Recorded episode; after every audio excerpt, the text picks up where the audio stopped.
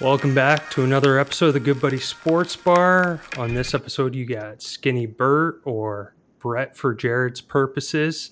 Um, on this week's episode, we got a special guest with us, and it's actually a very special episode for us because we have our first guest, pro golfer Jhared Hack. What's going on, man?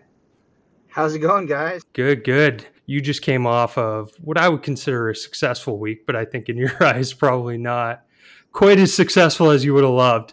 Um, came off the pre qualifier for the Shriners, went into the Monday Q, ended up shooting minus three, missed out on a spot by four strokes. But as I was saying just a second ago, ended up being beating some of the mainstays, Aaron Baddeley, Harry Higgs. What were your thoughts on the round? Yeah, man. I you know what you're getting into when you go out to a Monday. You you've got to play. You've got to play solid, kind of get it going from the start. Um, I played very nice. I I hit 18 greens in regulation. I had plenty of chances. I was a little disappointed in my my putting performance. Um, I I misread a lot of putts. Like the the good solid putts I hit were for some reason misread, and then I mishit two or three putts that I wasn't that I kind of wish I could have back. But overall, yeah, I was happy. I mean, I, I really felt like I had a solid chance. Uh, made the turn at three under, had some had some good chances on the back. Uh, got it to four under, and then I I kind of gassed one down the hill and three putted from about 20 feet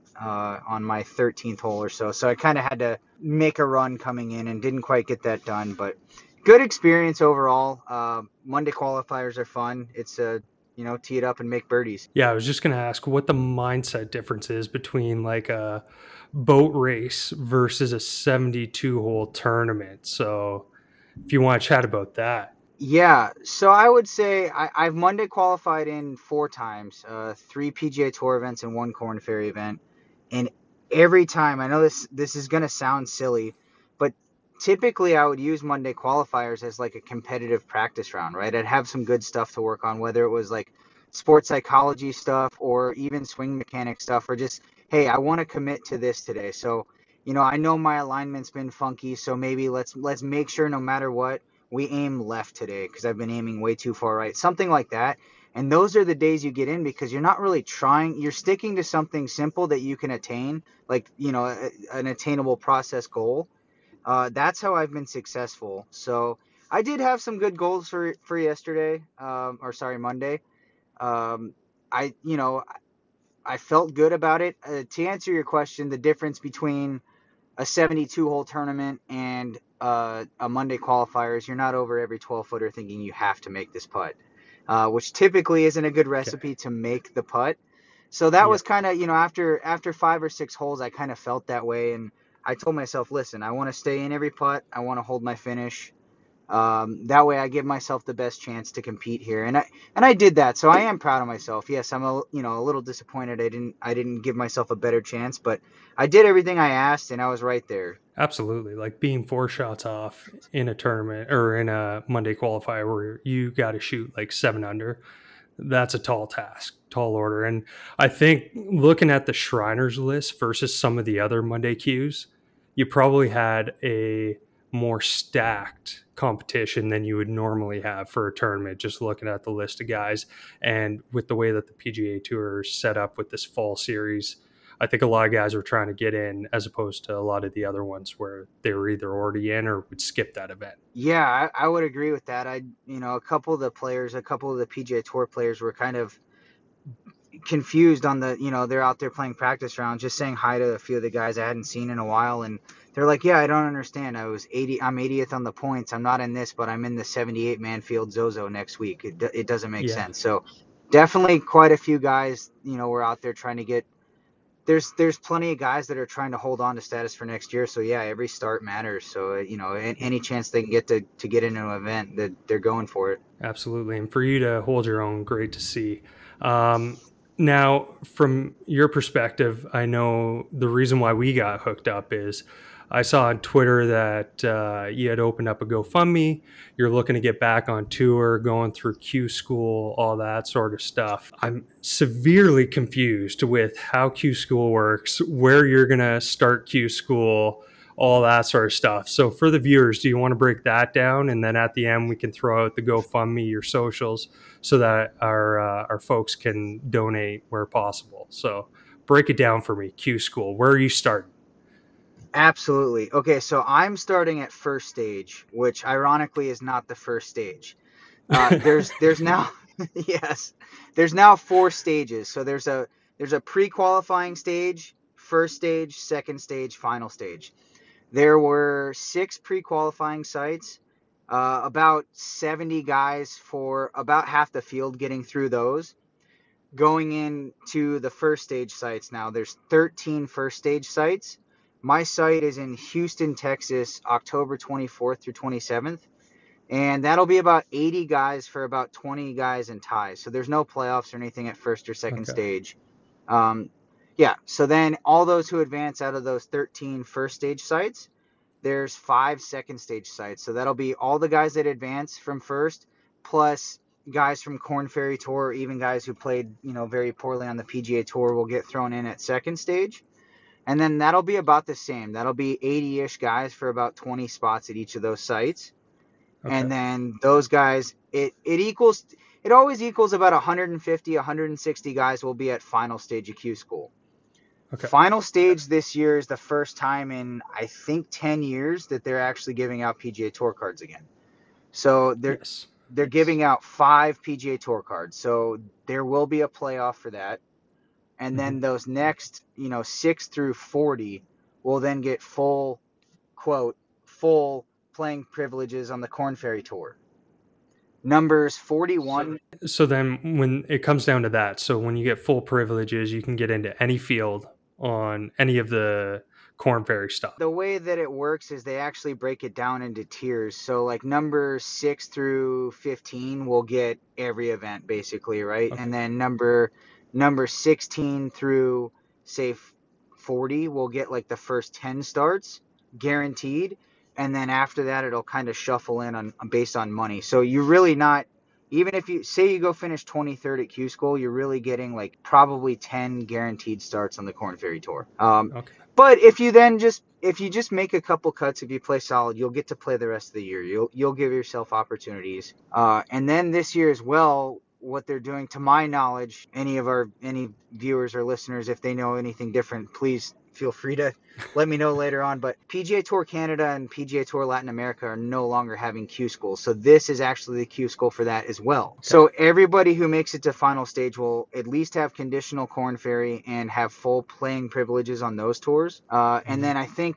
guys who make it to second stage also guarantee like conditional status on it's now called the PGA Tour of Americas or something like that. So yeah, so that's how Q School goes now, uh, and it's yeah, it's fifty five hundred dollars to enter at first stage, and that that doesn't include your travel or you know your expenses or anything. But obviously, you know, there's however a couple thousand of us that do it every year for that chance. I mean, there's like I said, this is the first year uh, in ten years you can get straight to the PGA Tour through Q School. Yeah, and I was I was trying to educate myself on it, but I figured you could do a much better job of talking me through it. So I did see all those tiers, and like I was wondering where you would place in along the way because there were those four stages and very convoluted like there's 19 ways to get into final stage another 16 yeah. ways to get into third stage, second stage, whatever. So, yeah, I was really wondering where it lined up. And then to your point, getting the um, ability to play on those other two tours to get yourself. Now, here's my question from those other two tours because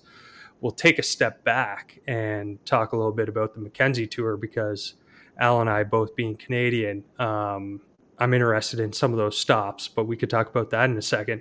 How do you earn your way onto the different tours from, say, the Mackenzie tour or the Latin American tour? It's changed a little bit over the last few years, but typically, so like back when I had full status last time on on Canadian tour, it was uh, top 25 guys on the the year end money list got exempt to second stage of Q school. Okay. The top 10 guys got exempt to final stage of Q school. So technically they were Korn Ferry members at that point, and then the top five guys actually got full Korn Ferry status.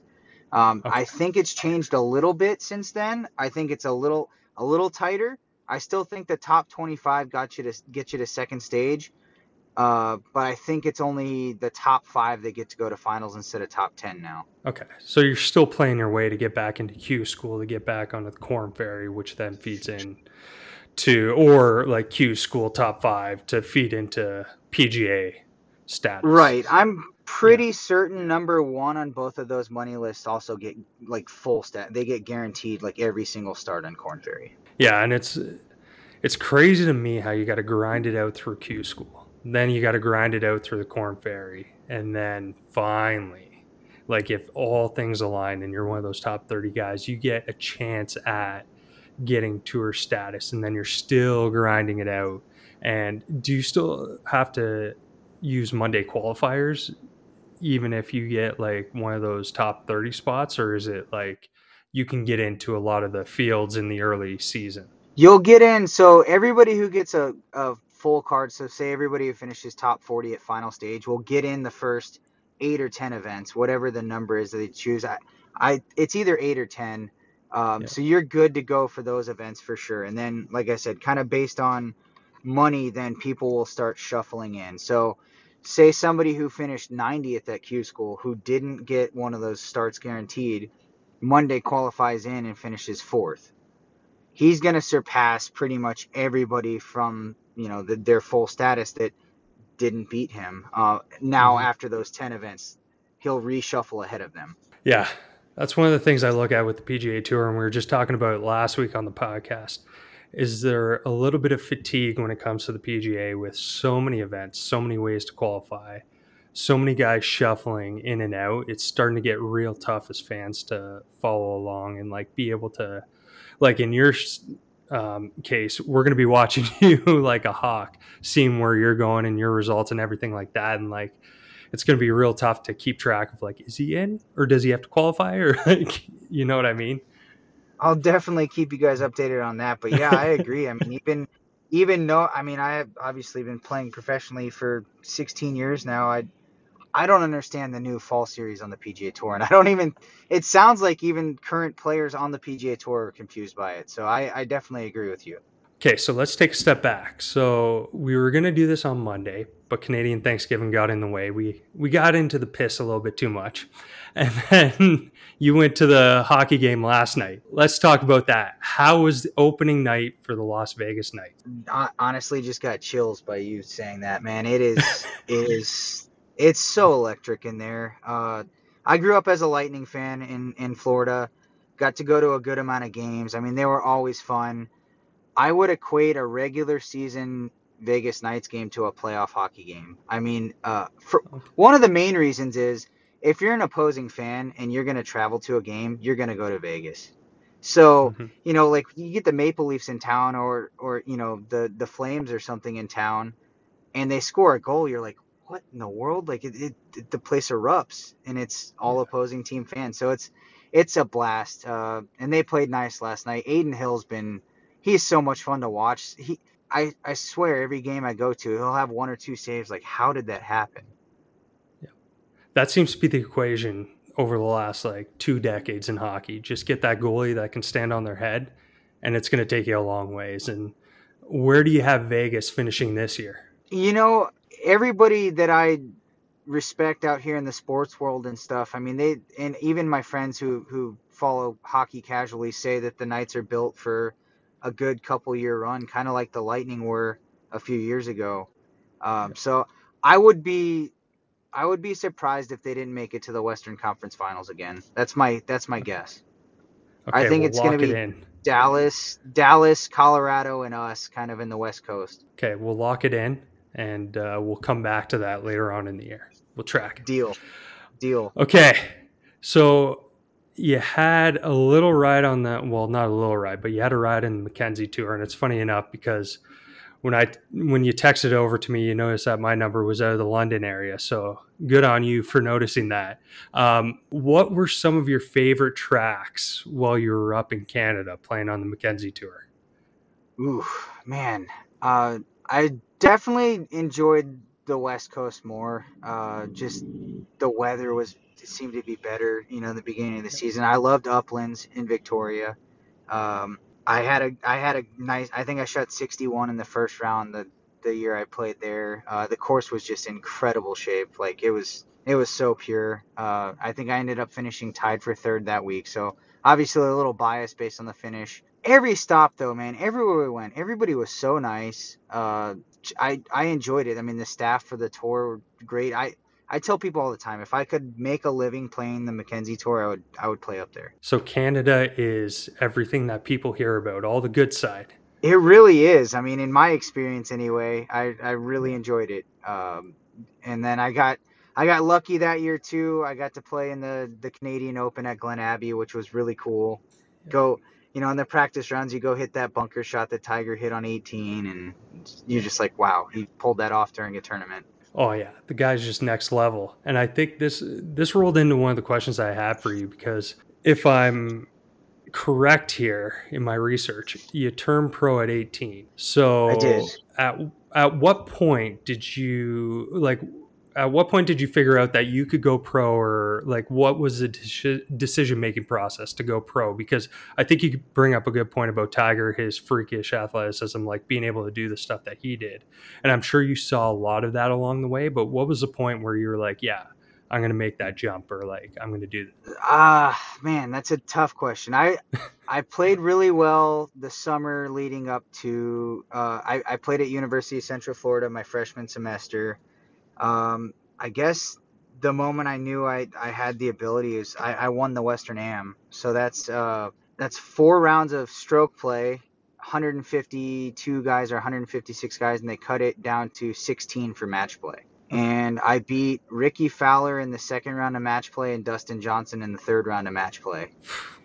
And they had both just been named to the Walker Cup that week. Um, and I, I was just a a dumpy 17 year old kid no one really knew about. So it was fun having the, the galleries out there and kind of being the underdog and just, yeah, I know, hey, if I can hang in there with that and watch that, I mean, Dustin to this day is still it, the noise he makes hitting any shot. It, it's incredible. Um, so how did you deal with that? Like you got, I'm sure, and correct me if I'm wrong here because I haven't seen the game yet, so I'm just going off of what I I have to assume. But like, DJ had to have been blasting it by you. Oh man, it was the the like some of the newspaper articles. I actually just cleaned out my storage unit in Florida a couple of months ago, and I just happened to see a few of the articles. And, and I do remember the first hole. Uh, I had six iron in. I hit it to about 25 feet. Dustin had lob wedge in. He had like 100 yards probably. He airmailed the green, pitched it outside of my coin, missed his putt, told me to pick up the coin, and my buddy caddying for me is it's like, wow, this could be a pretty easy day. Next hole's like a 600 yard par five. I hit driver hybrid, you know, pitching wedge or whatever. Dustin hits driver five iron to a tap in. I mean, I gave it to him. He hit it to like a foot, and I look at my buddy and go, "Still think it's going to be easy?" um, that's I, crazy. To be to be honest, I think it was. I I I obviously have played well, but it was nice. I hit first into every green. So I was hitting it nice, you know. If I was hitting, I was 40, 50 yards behind him, hitting six, seven, eight, eight irons in, and if I'm hitting them in there to 10, 15 feet, he now has to hit a good shot. And I was two down at the turn, uh, and then I think I won 10, 11, 12, 13, and you could just kind of see it flip, like he was starting to get frustrated. I also, I don't know, he's he's just he's so good, and he he had made the Walker Cup team. I don't know how much he really cared like he was just he's just like, all right, I'm here, I'm good. Like yeah, I think the I think the switch flipped for him much later in life. Like he had that natural God given ability for many years. And it almost wasn't until Gretzky got into his ear, so tying it back to hockey, that he started to flip that switch and had that dog in him come out where yeah. it was like, I want to be the best wedge player in the world, and that will get me so much further than I currently am. Oh, and his short game, I mean, changed dramatically like a couple years into his tour career, and yeah, that's when he became, you know, the top ten player in the world. I, mean, yeah, mm-hmm. you can just see his swagger too. He he's just he he's not bothered by it, and that's a that's a huge intangible to have. And I think that almost goes to your point of like he didn't care. I think that's almost his demeanor the whole time, and you could tell me right. differently, but like he doesn't care to a fault, and it's like, man, it happens, it happens. Like pick it up, we'll go to the next hole. I'll crush yeah, driver, exactly. crush five iron, and put it within two inches. So, fuck it. Yeah. Yep, exactly. All right. Before I let you go, let's talk about one more accomplishment. Um, we'll talk about is this your low round? You're 57 at Las Vegas Country Club. Walk me through that experience as you're going through that. I, I think I read in the one article that you were dash 10 making the turn. So walk me through that. What was that experience like? So this was uh, this was 2021 and the night before, uh, my wife put my Q school on her credit card and said, "We got this. Don't worry about this. We got this. We're." And I still remember just like, wow, she she really believes in me. Like she she understands. Like she she trusts that I you know that I'm gonna figure it out. So the next morning at skins, I don't know, a couple of the guys on the range were just like chirping at me, and I was like, you know what? I'll play you both. Like my my ball versus your best ball, and they're both you know like two handicaps, yeah. and uh, they're like, yeah, deal. And so I had been working hard on stuff too with my sports psychologist, and I just had a couple good goals for the day just to kind of get going because I had a few tournaments coming up. Um, so I really wanted to work on that stuff. And man, I just, I don't know, I dove into it and it clicked. Uh, I made everything uh, except for 17. I three putted number 17 from about six feet. And that was, that was like the, that was really the only time I got nervous. I don't. I was cruising all day. Uh, mm-hmm. To answer your story, yes, I, I turned it ten under. I made everything, and then I made about a 25 footer on 11. Uh, sorry, on 10. 11's uh, short drivable. I, I hit it up there close, chipped it close, and then 12's a short par three, and I missed about a 15 footer for birdie. Had the course is short, by the way. It's 6,400 yards. We're out in Vegas, so it's you know, uh, just for the listeners. It's playing like 5,200. It's playing like like six thousand yards sea level probably. Um. So yeah, this you know short holes. I had I hit a good drive on par five and just absolutely skanked an eight iron to like 50 feet, and I hooped the 50 footer, and that got me to 13. No, that got me to 14 under through 13, and that was the moment I was like, holy crap! I I gonna shoot in the 50s like i can shoot in the 50s that's pretty cool. Yeah. um and i kind of did like i kind of got a little tentative with the putter coming in this last like five or six holes. I, I, you know it was it was fun. I had a blast. Um i did birdie 18 i you know i hit a good drive and hit a wedge in there to like three feet. And i didn't really realize like after uh, you know, after I made the three putt, what you know, what I needed to do to to break 60. Um, so I birdied 18, shot 57, and all my buddies that you know, all the guys that were playing were like, dude, that was incredible to watch. So it was it was fun. Um, and then honestly, two days later, driving down to play the Arizona Open, a buddy of mine and I stopped at Quintero in Arizona, just outside of Phoenix, just to see. It's a cool course. It's like the number one public course in Arizona we wanted to see if we could practice a little bit and walk in the shop and they were nice enough to let us play and I had a 30 footer on 18 for 59. I shot a course record 60. Um, we to I, I guess we walk in the shop and my buddy's like, "What's the course record?" And the guy's like, "Oh, it's 64 by Pat Perez. Like no one's really sniffed it." And this was a real golf course, by the way. This is like 7,200 yard, like very real course. Um, and then I posted all that stuff on my my Instagram, you know, like these, these two back to back rounds, and a bunch of people were firing like, "Oh, you're just doing this for likes," you know, like you know show the shots, all this stuff. And anyway, three days later, I won the Arizona Open. I shot 68, 64, 63 and won the Arizona Open by three. So a couple of my buddies posted, like, is this fake too? Like, did everybody yeah, let him win? Yeah. So it's just one of those like stretches, you know, that 10 day stretch where everything was clicking. Every all the stuff I was working on with the sports psych was was going well. I let go of the results and I just I played to my potential. Yeah, I was going to say sometimes it's about the process and not about the results and getting there will come. It's just a matter of time. Like we come from a, a big basketball background and sometimes we forget about that because it's directly on the scoreboard going head to head with another team and it's like it will come if you continue the process so it's great to see that you followed the process and it gave you those results, like crazy results. Yeah. Yeah, man. I think that's like a that's a good thing.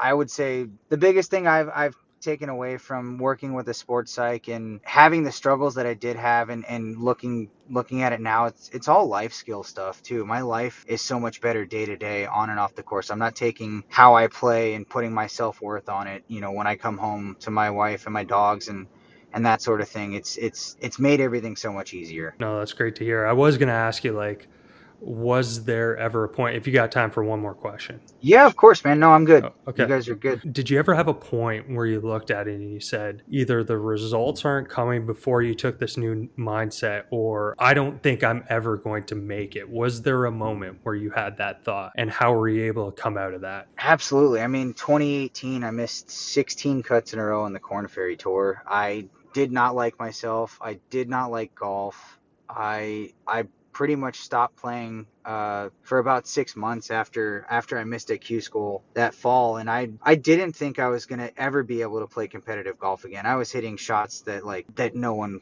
hits. I, they were just off the planet. Um, I had no confidence, and yeah, I, I ended up getting very lucky. Uh, somebody called me and asked if I would want to come caddy at Shadow Creek out here in Vegas. Uh, I could play, I could practice, and I won't have to worry about paying my bills. You know, you make enough caddying three, four days a week. Like I'm not gonna have to stress about that. And so I got out here and all the caddies are, are good players and they were kicking my butt and they're just like, How did you play on the Korn Ferry tour? All this I'm like, Well, there's a reason I'm not out there anymore.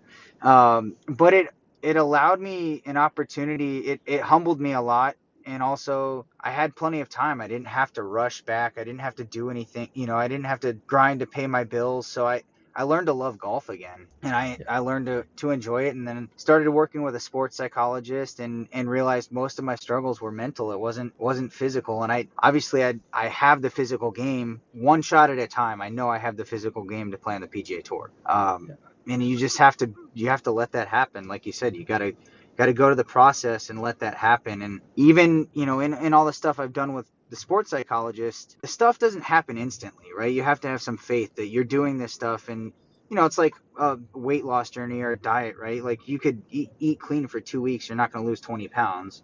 You got to keep doing it. You got to stick to it. And it's it's really there's nothing magical to say. It's just do do the little things every day. All the little little things add up every day you know? Wake up and just be happy for for what you got instead of like oh man i i have to go practice today. No i get to go practice today. Just these little mindset shifts have really really helped. Yeah i was i was also going to say like i wanted to chat with you about like the travel schedule while you're on these tours because i'm sure that takes its mental toll on you also like you're grinding. The money may not be coming in as much as you need it to. The travel schedule going from city to city um, and couple that with some results that aren't quite there i'm sure it just starts to buckle on you. And it's funny that you bring up the sports psychologist because i think it's a part of the game that's underutilized by folks that are trying to elevate their game on a more amateur level. Um, so to hear you talk about process and like sticking with the process and it's the little things and not tying yourself to it,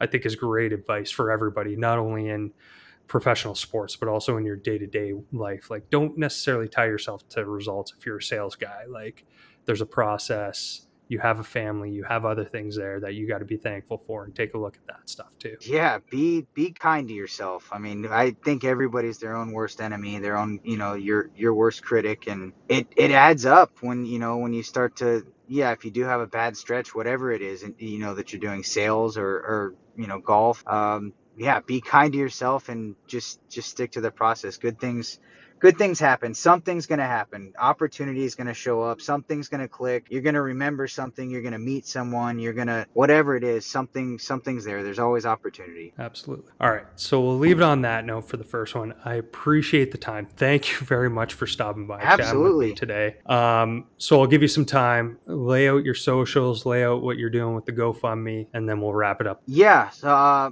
Instagram is jhackgolf. Uh, so that's where I'll post. I I try to post all you know stories each each time I play a tournament, my tee times, my my results and stuff. I don't really put up posts. I'll just do a story that lasts like 24 hours. Um, yeah, if if anybody is able to help, I greatly appreciate it. If not, I fully understand. Um, happy to do any online lessons or anything too for people who donate, but um, you might, I guess, tell me where a good, place to post the link for the GoFundMe, um, and I can do I that. will post it. Yeah, I'll post it to the uh, podcast show notes. So I'll put it in the show notes after this. But uh, yeah, just spell it out if you if you got it. Um, I Dude, uh, to be totally honest with you, I don't know. To, I will say my Venmo is just my name. It's at Jhared Hack. Okay. It's J H A R E D H A C K. And I know a lot of people that Perfect. that's Venmo is a little easier as well. But um, again, I'm I'm grateful for anything. Um, yeah, and I'm excited about Q School. I, mean, I I do believe I've got I've got the game in there still, and and you know as long as I keep learning and growing, I I have no reason to stop. Absolutely. It's great to see you chasing it. It's good after all these years and like the ups and downs. I've, I've done a lot of research just looking at your game and looking at trends and stuff. And I could understand how that one year, I think it was 2018, could be tough, but it's good to see you back. Um, I was following you last week coming into the weekend, just seeing what you were doing. Great to see the, the six under last Thursday, the minus three on Monday. I know it wasn't the result you wanted, but man, you got to be happy being minus nine through two rounds. And if you can do that in Q school, I, I'm sure that can get you a long way. So just keep your head down, keep on grinding, and we'll be watching you. So best of luck going forward, man. Sounds great. Thank you so much for having me on. Yeah, no problem. Chat with you. Take care. Yes, sir. See ya.